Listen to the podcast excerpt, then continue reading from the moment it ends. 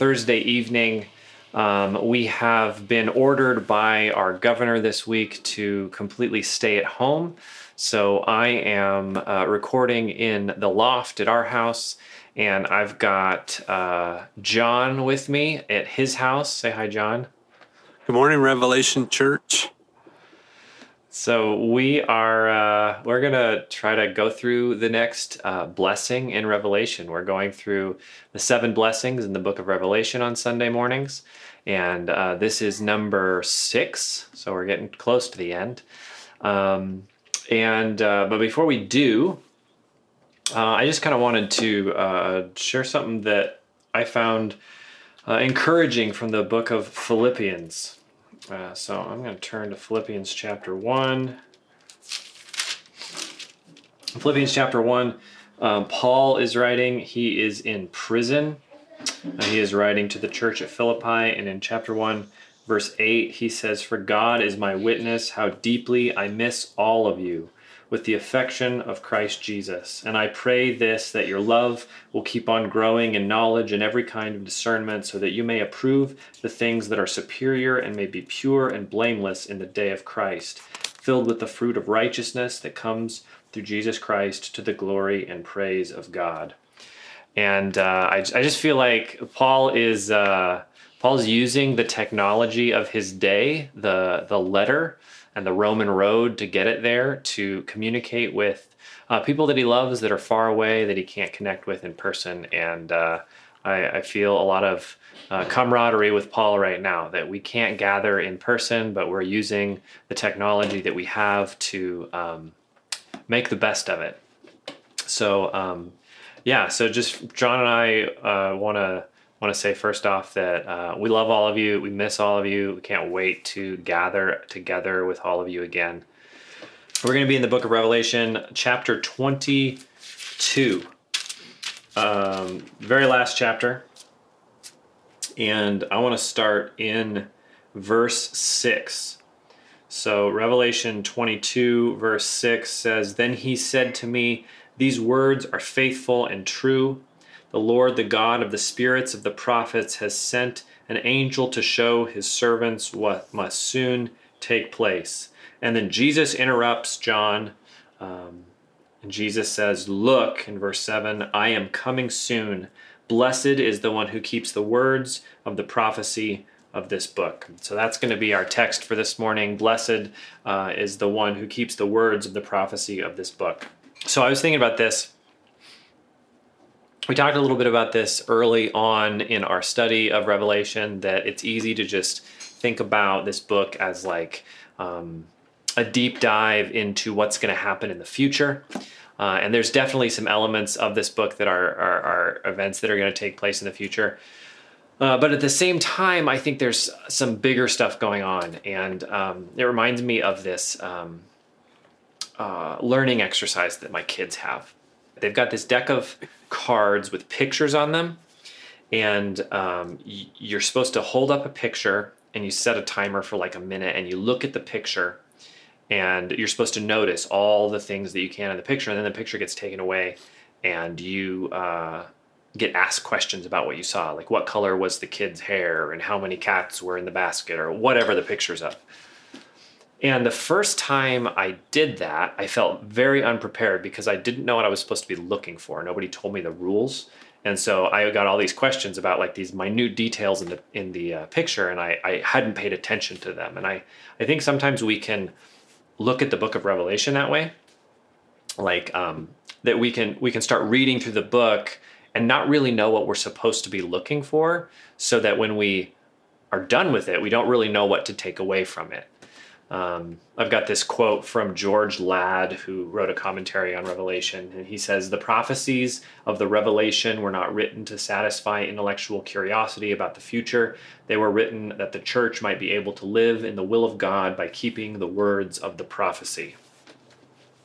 And I think that's really important. Well, well, again, like I would affirm that there's there's things about the future that are in this book that's not the primary reason it was written, and that it's got a message for the church of every age.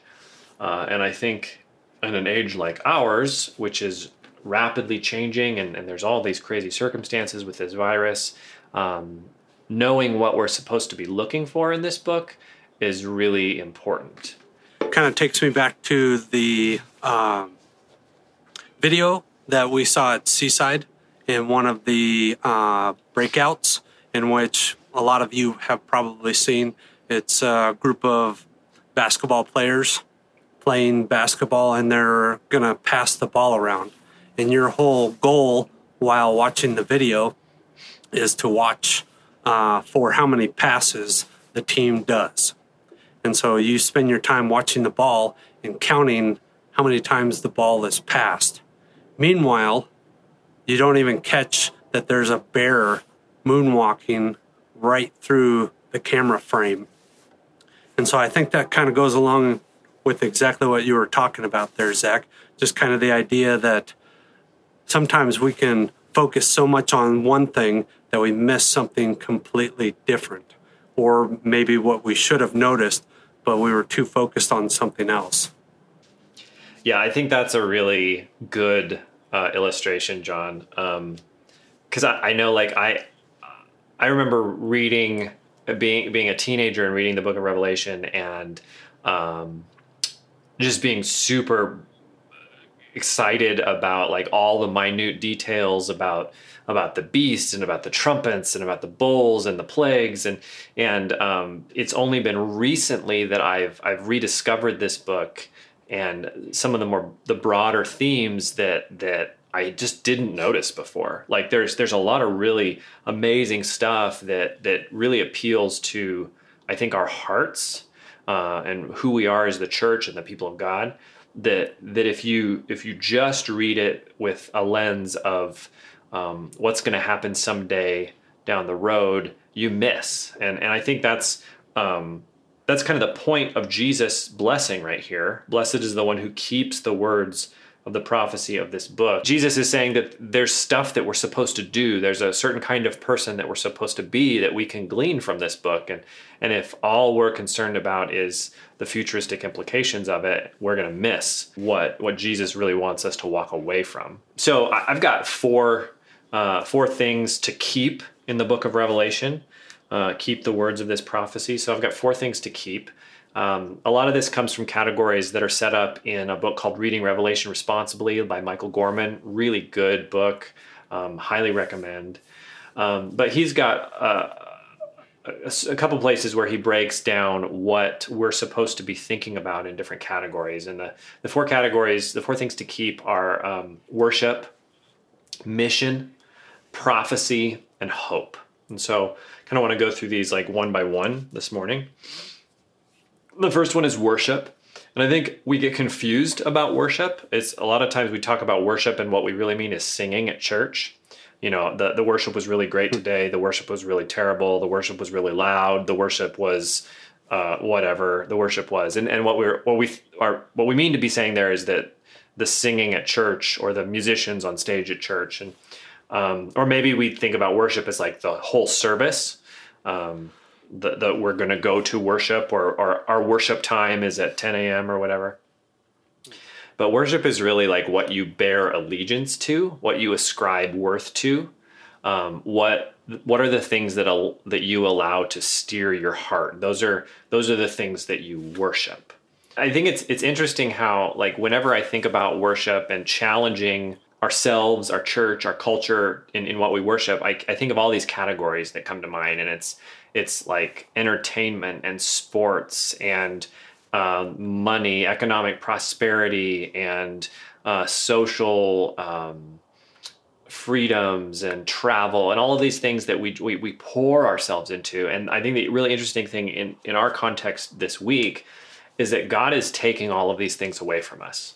Right? We our, our, our, our movies have been effectively shut down for the foreseeable future. Um, our sports teams are no longer playing. We're not allowed to travel anywhere.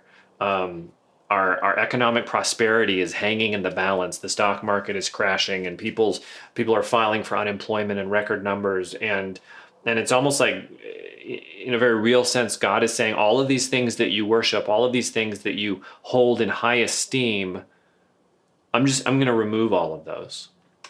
And uh, and I think the question for us in the church is how are we going to react to that? What is that doing to us? Because I think we can recognize whether we actually worship something falsely when it's taken away. If your if your posture towards um, your favorite sports team or your bank account or or whatever fill in the blank uh, is such that you um, freak out when it's taken from you, then you've got an idol. You've got a false God in your life that you need to deal with. As you read through the chapters of Revelation, the people of God are worshiping Jesus in the face of their own death. Like they've, in almost every instance, they've given up everything to follow the Lamb. And, and it's, it's almost as if they're, they're just um, consigned to the fact that their only hope is in Christ. And all of these other things are. Um, a waste of time. And, and I, really i really find it interesting that that we are being given the opportunity to practice some of those things. Hopefully not to our own death uh, but um, you know when when all these things get stripped away what's left? How are we rea- how are we reacting? How are we how are we orienting our hearts? What's um, what's important to us in this season? As you're talking through that i automatically think about the refining fire and just the idea of refining gold and taking those things and really uh, stripping them away so they can uh, so we can be purified through that process. And kind of interesting just thinking about what we're going through this week and doing exactly what you're talking about. We start realizing where we might have our attention a little too focused in certain areas that maybe we need to pull back on yeah, and I, I think it's I don't know it's it's hard to think this way because I, I mean personally I don't ever feel like I've been through anything quite like this. Um, I'm starting to feel uneasy about my finances. Um, you know, I, I work um, part obviously I work part time for the church, and so my salary depends on on the the tithes and offerings that come from our congregation. But the other half of my salary comes from primarily corporate video work. Uh, and I mean that's kind of a luxury thing. Like companies, if they're scaling back, are going to be cutting like the videographer budget first, I would guess. Um, and I guess my question to myself is: Is am I going to worship the Lamb? Am I going to follow Christ all the way to the end, whatever the end is. Um, I wrote down Revelation 13, 9 and 10. And this, speaking of worship as singing, um, there's this this poem, this song in Revelation 13, starting verse 9. Uh, John writes, If anyone has ears to hear, let him listen. And there's this poem If anyone is to be taken captive, into captivity he goes. If anyone is to be killed with the sword, with the sword he will be killed.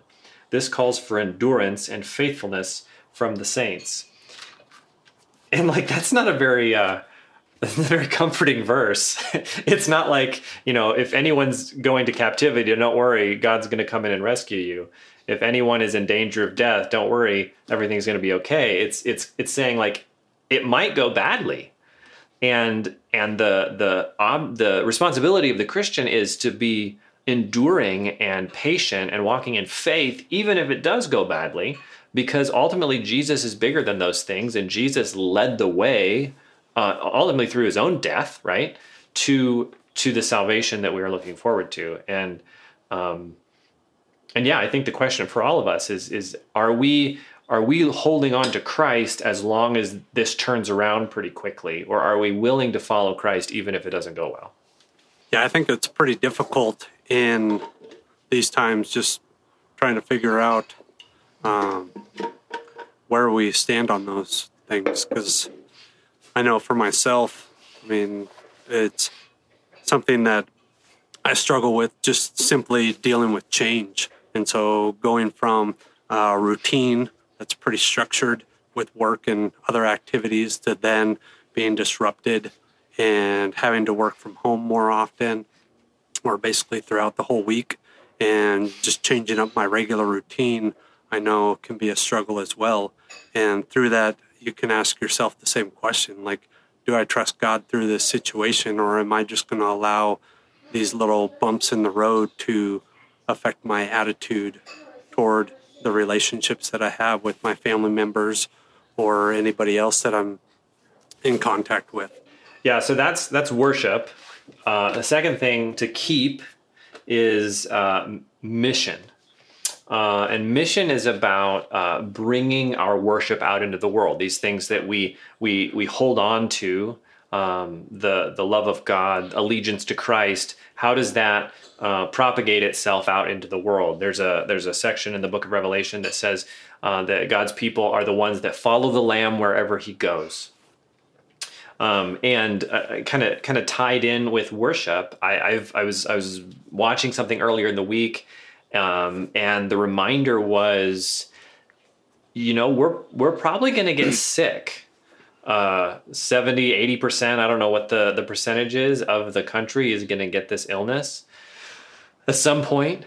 Um, and and some of us might get really sick, uh, and and some of us might not recover and almost certainly there will be all of us that that know someone that that dies because of this illness. And that's a really heavy thing to think about. Many of us are going to experience financial hardship. Um, and, and if you have a job i know i've been talking to several of, of us in our congregation this um, this week who have jobs that are seemingly kind of impenetrable right now uh, more busier than ever, maybe. And that's awesome. Praise God for that. But um, we might suffer financial hardship. Um, surely we will know someone close to us that is suffering financial hardship by the end of this. Um, and so, mission asks the question how are we going to represent Jesus at that time? How are we representing who we are as Christians? In light of the fact that these negative things are happening because i think that's what that's when mission becomes a real uh, beautiful important thing is is when we can stand up against the world and say hey we're we're different because we follow jesus. And and when when there's illness when there's financial hardship that's when those differences really shine. Some of the things like you mentioned the illness the financial piece a number of those things are out of our hands. We don't have direct control over those situations. So then, in that situation, what do I have control over? And can I focus in on those things that then make a difference with the people that I'm interacting with, whether it be my immediate family or other people within the church or the community? How can I impact them in a positive way and show Jesus' love through these situations? The crisis is really when the rubber meets the road with our faith, right? Like, are we, do we actually believe the things that we sing about week in after week out at church when when things go badly? And I, and I think that's going to be a really opportunity, a really good opportunity for us to um, kind of flex those muscles a little bit. Um, the third thing uh, to keep, I think, in this book is uh, what I'm calling prophecy. Uh, and prophecy in in the book of Revelation is kind of like the reverse of mission. A lot of if you read through the prophets in the Old Testament, we we immediately think prophecy is like telling the future, and obviously the book of Revelation contains a lot of that. But most of the prophetic words of Scripture are um, the prophets just speaking the word of God to the people. And most of the time, uh, that's the prophet with a, a, message of, of repentance, of calling the people back from sin. Uh, so prophecy is really, it's not the positive of living out the love of God in society, it's the negative of speaking out against injustice. It's the church standing up and saying, this thing that's happening, this is not okay. In the book of Revelation, we, we see that the church is filtering the world's message through the word of God and it's pushing back against it if it's out of line. The beast shows up, the the the different characters, the false prophet, the dragon, and they they say, "Worship me." Uh, I'm your savior. I'm your God. I'm going to bring you prosperity and joy and hope. And the people of God, the church, push back and say, no, we're not going to do that. And I think this is hard because it's not any fun. Like it, it makes enemies, right? Like, like no, nobody wants to be confrontational. Nobody wants to go against the flow of of what everybody else is doing. Um, but I was just thinking about like I think it's in in chapter thirteen. The beast from the sea shows up and has this mark. And if you don't take the mark and worship the beast, you can't buy or sell. And I, I just I'm just trying to place myself in the position of the Christian who just says, "Yeah, we're not we're not going to do that. Uh, we're not going to take this mark." And everybody else would just be going like, "What is wrong with you? Why not? Like it's just totally normal. This is what everybody's doing." Um, it's you're, you're not going to be able to buy and sell or, or you're even worse your life may be in danger because you're living this way just come on just do it get it over with everybody else is doing it and uh, the follower of christ is saying no I'm, I'm not i can't i have to draw that line this is a place that i'm not willing to go because i hold my ultimate allegiance to jesus i'm not willing to give my allegiance to someone else and so the, the saints in Revelation are, are preaching the gospel. They're standing up against injustice. They're condemning evil. Uh, they're witnessing to the bankruptcy of the world system that they find themselves in. And I think, again, I think as we continue to press into whatever our future looks like over the next couple months, I think there will be opportunities for that. I think there will be decisions that have to be made to where we're going to have to say, are we going to go along with what's expected of everyone, or are we going to stand up and say, no, because of our allegiance to Christ, we need to move a different way forward? And I'm not sure I know what those things are, um, but but I feel like in every generation those issues pop up because, like I, I talked about a couple weeks ago, the the kind of undercurrent of the kingdom of the beast is all throughout history, and it kind of bubbles up to the surface every now and then in these wicked empires. Um, but it's always there and i think there's always decisions that we have to make to where we go like no I, I, don't i don't think i can do that because i'm a follower of christ this is the beauty of the the story of jesus the gospel i, I think you're touching right on it. it it's opposite of what we would naturally think i mean think about what jesus did he went in the opposite direction i mean he was he's god he's the creator of the world. And instead of just staying there, he inverted himself. In other words, came down out of heaven for us and died on the cross for us and rose again for us. And that's something that totally doesn't make sense. And so we can find ourselves in, in a situation where it doesn't make sense, but we're called to do something that's countercultural, that's different than what we were called or what makes sense. Yeah, I th- I think that's that's totally true. Um, I will be. It'll be interesting to see what what the prophetic stance of the church looks like in the coming months. What, what where are the areas that we need to just say, hey, this is this is what we're um, we're going to do because this is what we've been asked to do. This is how we're going to uh, do our part with the rest of this the city that we're a part of. But in these other areas, we have to stand up and say, no, we're, we're, we can not do that. Um, we're not going to be these people because of our allegiance to Christ. The fourth thing that I think we need to keep in the book of Revelation is hope. Um, Jesus in, in verse 7 here says, Look, I am coming soon. This is where we find our hope. Hope is, is something that we believe about the future. Uh, that we have we have a, an idea of what the reality of the future is going to be, and Jesus says very clearly that the future is his return. He's going to come back, he's going to set up his kingdom. He is going to rule and reign in, in righteousness. Um, Psalm 2 says, with a rod of iron. Uh, there's nothing that's going to get past him. All of the injustice is going to uh, disappear. We're going to have a perfect world under the leadership of King Jesus and the thing is is like what you believe about the future is going to inform your decisions in the present this is why people are hoarding toilet paper is because they believe the future is a future where they will not have enough toilet paper for whatever reason.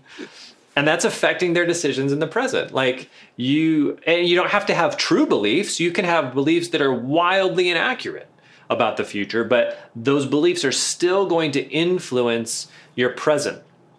Um, I, I, I, know in the church world, there's a lot of conferences that happen, and I know in the business world there are too. And many of those conferences have been canceled uh, in the in the next several months. But I'm getting emails right now about conferences that are taking place in September and October and November, and the people that put down money to register for those conferences are the people that think that this is going to be okay in a few months. But if you don't think that, you're not you're not going to you're not going to register for that conference, right? I think that's a really important thing to remember as you and I, have said this a few times because we, we have so much time on our hands to ask yourself the question why am i reacting the way i'm act, reacting if you're if you, some of you i think are probably reacting in a way that's like this is no big deal this is going to end in a few weeks i've, I've seen a lot of that on facebook uh, shout out to all of my libertarian idahoan friends who are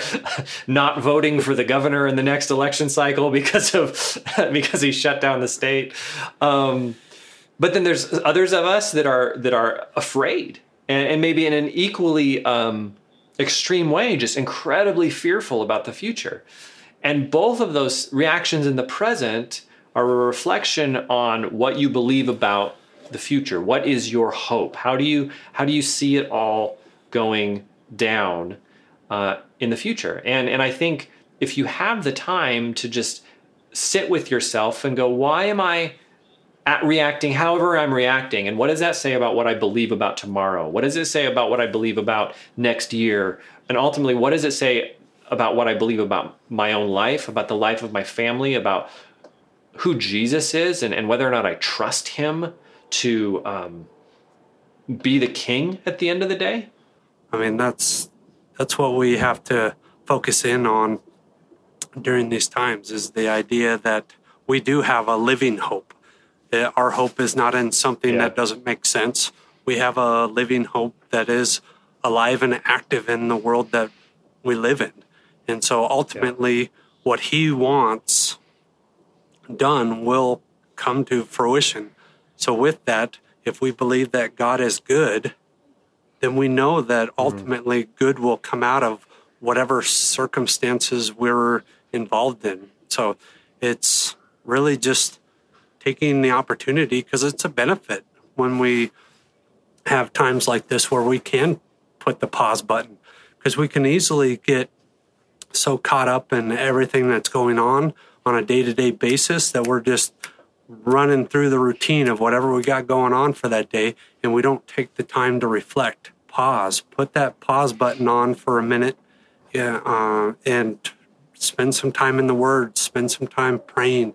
Just recalibrating, refocusing on God. I feel like at the end of this, whenever that is, there's going to be a lot of conversations that sound a lot like New Year's resolutions. And what I mean by mm-hmm. that is like every everybody starts in January with like a New Year's resolution of like I'm going to get fit or I'm going to read more or I'm going to start a Bible reading plan or whatever the resolution is. And you get a couple months down the road and you're like, "Yeah, that didn't really work out." And and I feel like we have an opportunity here. Like, okay, we've got three weeks of, uh, you know, the stay-at-home order. Uh, people are saying that'll probably get extended. I, I have no idea. Um, and there's a lot of talk about like all the time we have. I'm going to start a new hobby, or I'm going to read some more books, or I'm going to do this, whatever. And I feel like we're going to talk to a lot of people, and hope, hopefully not, but I feel like the story is going to go, yeah, I didn't really get around to all of those things when I was on lockdown, and I'm not really sure why.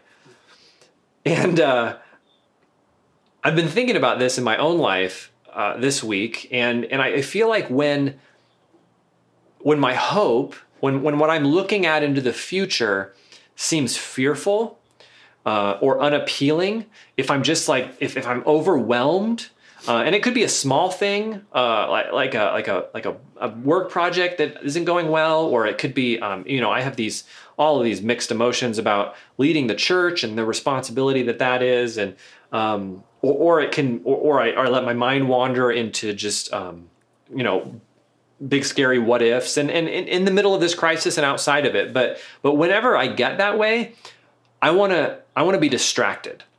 Like that's when I binge watch Netflix. That's when I scroll endlessly on Facebook. That's when I just let my mind wander or or I feel like, you know, I should just go to bed early because I don't want to deal with the world anymore. When when my hope is misplaced, I want to be distracted because I'm not excited about my future. But when my when I, my hope is in Christ, that's when I want to get busy you and I went to this uh, conference in Seaside, Oregon, a couple weeks ago, and and we came out of this strategic planning session for the the church, and I just felt super jazzed about it. Like I'm, I want to get back to work and get get on, like, d- uh, you know, equipping the saints for the work of the ministry. And we, I know we were both super excited about that because Yeah. our future looked really good. You know, like we, we we have this beautiful church family and this wonderful opportunity to to be one of the ways that Jesus is bringing His gospel to Coeur d'Alene. And so when I when I look to my hope and I see something, when I see Christ as I should, I'm inspired to work towards my goals. I want to and in, in this in this situation, I want to I want to read a couple extra books. I want to study some things that I haven't had the time to study. I, I want to use this time wisely because I know on the other side of this, there's stuff to do.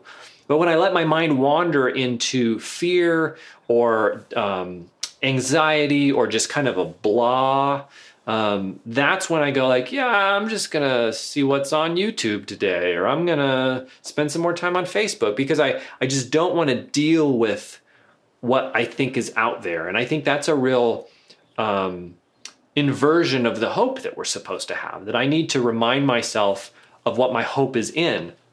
And I was I, I was reading uh, in Hebrews, um, in Hebrews chapter six, the author of Hebrews uh, writes in um, starting in verse eleven, he says.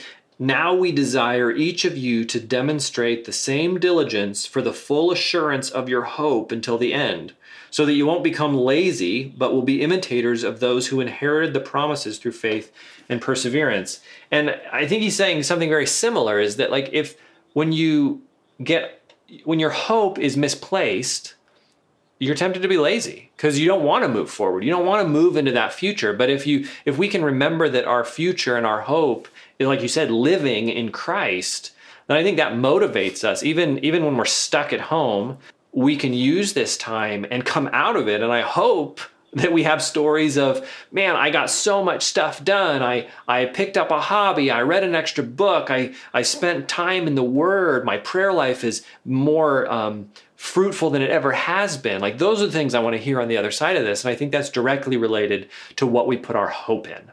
I was actually thinking about it today just in regard to the laziness part. Because, I mean, it's the same sort of thing when I've worked in a smaller building. Um, there's not a lot to do. And so you kind of have to find projects to do.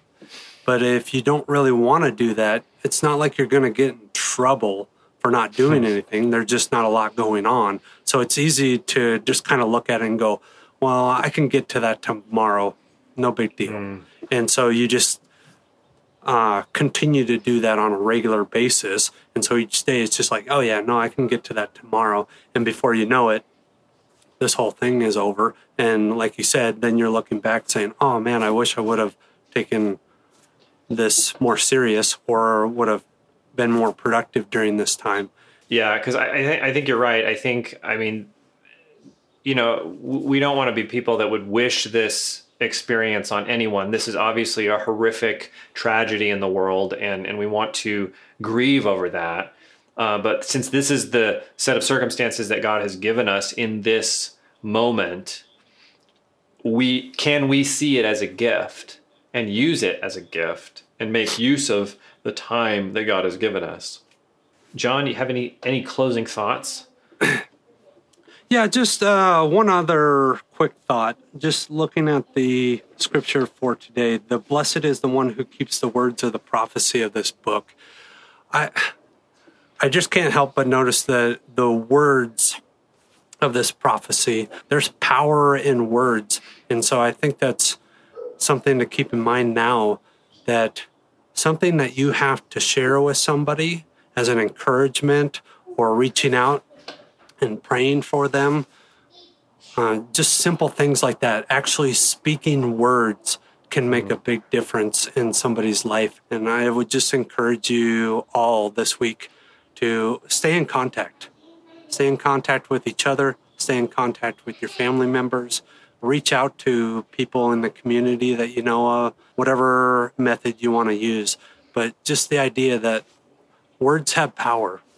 And so take advantage of that this week as you're uh, in isolation or wherever you might be. Yeah, that's good. So, um, God bless you all. Have a great rest of your Sunday, and we'll talk to you soon.